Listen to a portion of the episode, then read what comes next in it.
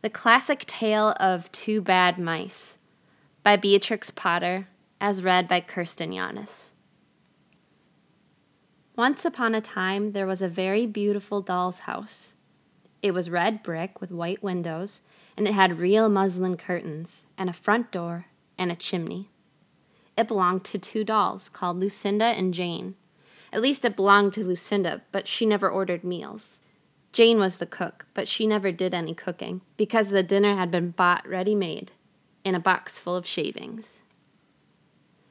There were two red lobsters and a ham, a fish, a pudding, and some pears and oranges. They would not come off the plates, but they were extremely beautiful. One morning, Lucinda and Jane had gone out for a drive in the doll's perambulator. There was no one in the nursery, and it was very quiet.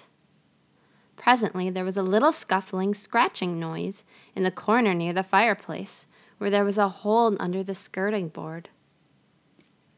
Tom Thumb put out his head for a moment and then popped it in again. Tom Thumb was a mouse. A minute afterwards, Hunca his wife, put her head out too. And when she saw that there was no one in the nursery, she ventured out on the oilcloth under the coal box. The doll's house stood at the other side of the fireplace. Tom Thumb and Hunca Munca went cautiously across the hearth rug. They pushed the front door. It was not fast. Tom Thumb and Hunca Munca went upstairs and peeped into the dining room. Then they squeaked with joy. Such a lovely dinner was laid out upon the table. There were tin spoons and lead knives and forks and two dolly chairs, all so convenient. Tom Thumb set to work at once to carve the ham. It was a beautiful shiny yellow, streaked with red. The knife crumpled up and hurt him. He put his finger in his mouth. It is not boiled enough. It is hard. You have a try. Hunca Munca stood up in her chair and chopped at the ham with another lead knife. It's as hard as the hams at the cheesemonger's, said Hunca Munca. The ham broke off the plate with a jerk and rolled under the table. Let it alone, said Tom Thumb. Give me some fish. Hunca Munca tried every tin spoon in turn. The fish was glued to the dish. Then Tom Thumb lost his temper. He put the ham in the middle of the floor and hit it with the tongs and with the shovel. Bang, bang, smash, smash. The ham flew all into pieces, for underneath the shiny paint it was made of nothing but plaster. Then there was no end to the rage and disappointment of Tom Thumb and Hunca Munca.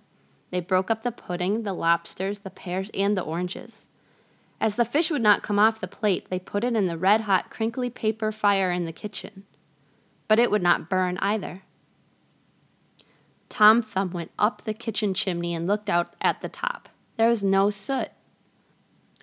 While Tom Thumb was up the chimney, Hunca Munca had another disappointment. She found some tiny canisters upon the dresser labeled rice, coffee, sago. But when she turned them upside down, there was nothing inside except red and blue beads. Then those mice set to work to do all the mischief they could, especially Tom Thumb. He took Jane's clothes out of the chest of drawers in her bedroom, and he threw them out of the top floor window. But Hunca Munca had a frugal mind. After pulling half the feathers out of Lucinda's bolster, she remembered that she herself was in want of a feather bed. With Tom Thumb's assistance, she carried the bolster downstairs and across the hearth rug. It was difficult to squeeze the bolster into the mouse hole, but they managed it somehow. Then Hunca Munca went back and fetched a chair, a bookcase, a birdcage, and several small odds and ends. The bookcase and the birdcage refused to go into the mouse hole. Hunca Munca left them behind the coal box and went to fetch a cradle. Hunca Munca was just returning with another chair when suddenly there was a noise of talking outside upon the landing. The mice rushed back to their hole and the dolls came into the nursery. What a sight met the eyes of Lucinda and Jane! Lucinda sat upon the upset kitchen stove and stared, and Jane leant against the kitchen dresser and smiled, but neither of them made any remark. The bookcase and the birdcage were rescued from under the coal box, but Hunca Munca has got the cradle and some of Lucinda's clothes. She also has some useful pots and pans and several other things. The little girl that the doll's house belonged to said, I will get a doll dressed like a policeman. But the nurse said, I will set a mouse trap. So, that is the story of the two bad mice. But they were not so very naughty after all because Tom Thumb paid for everything he broke. He found a crooked sixpence under the hearth rug, and upon Christmas Eve, he and Hunca Munca stuffed it into one of the stockings of Lucinda and Jane.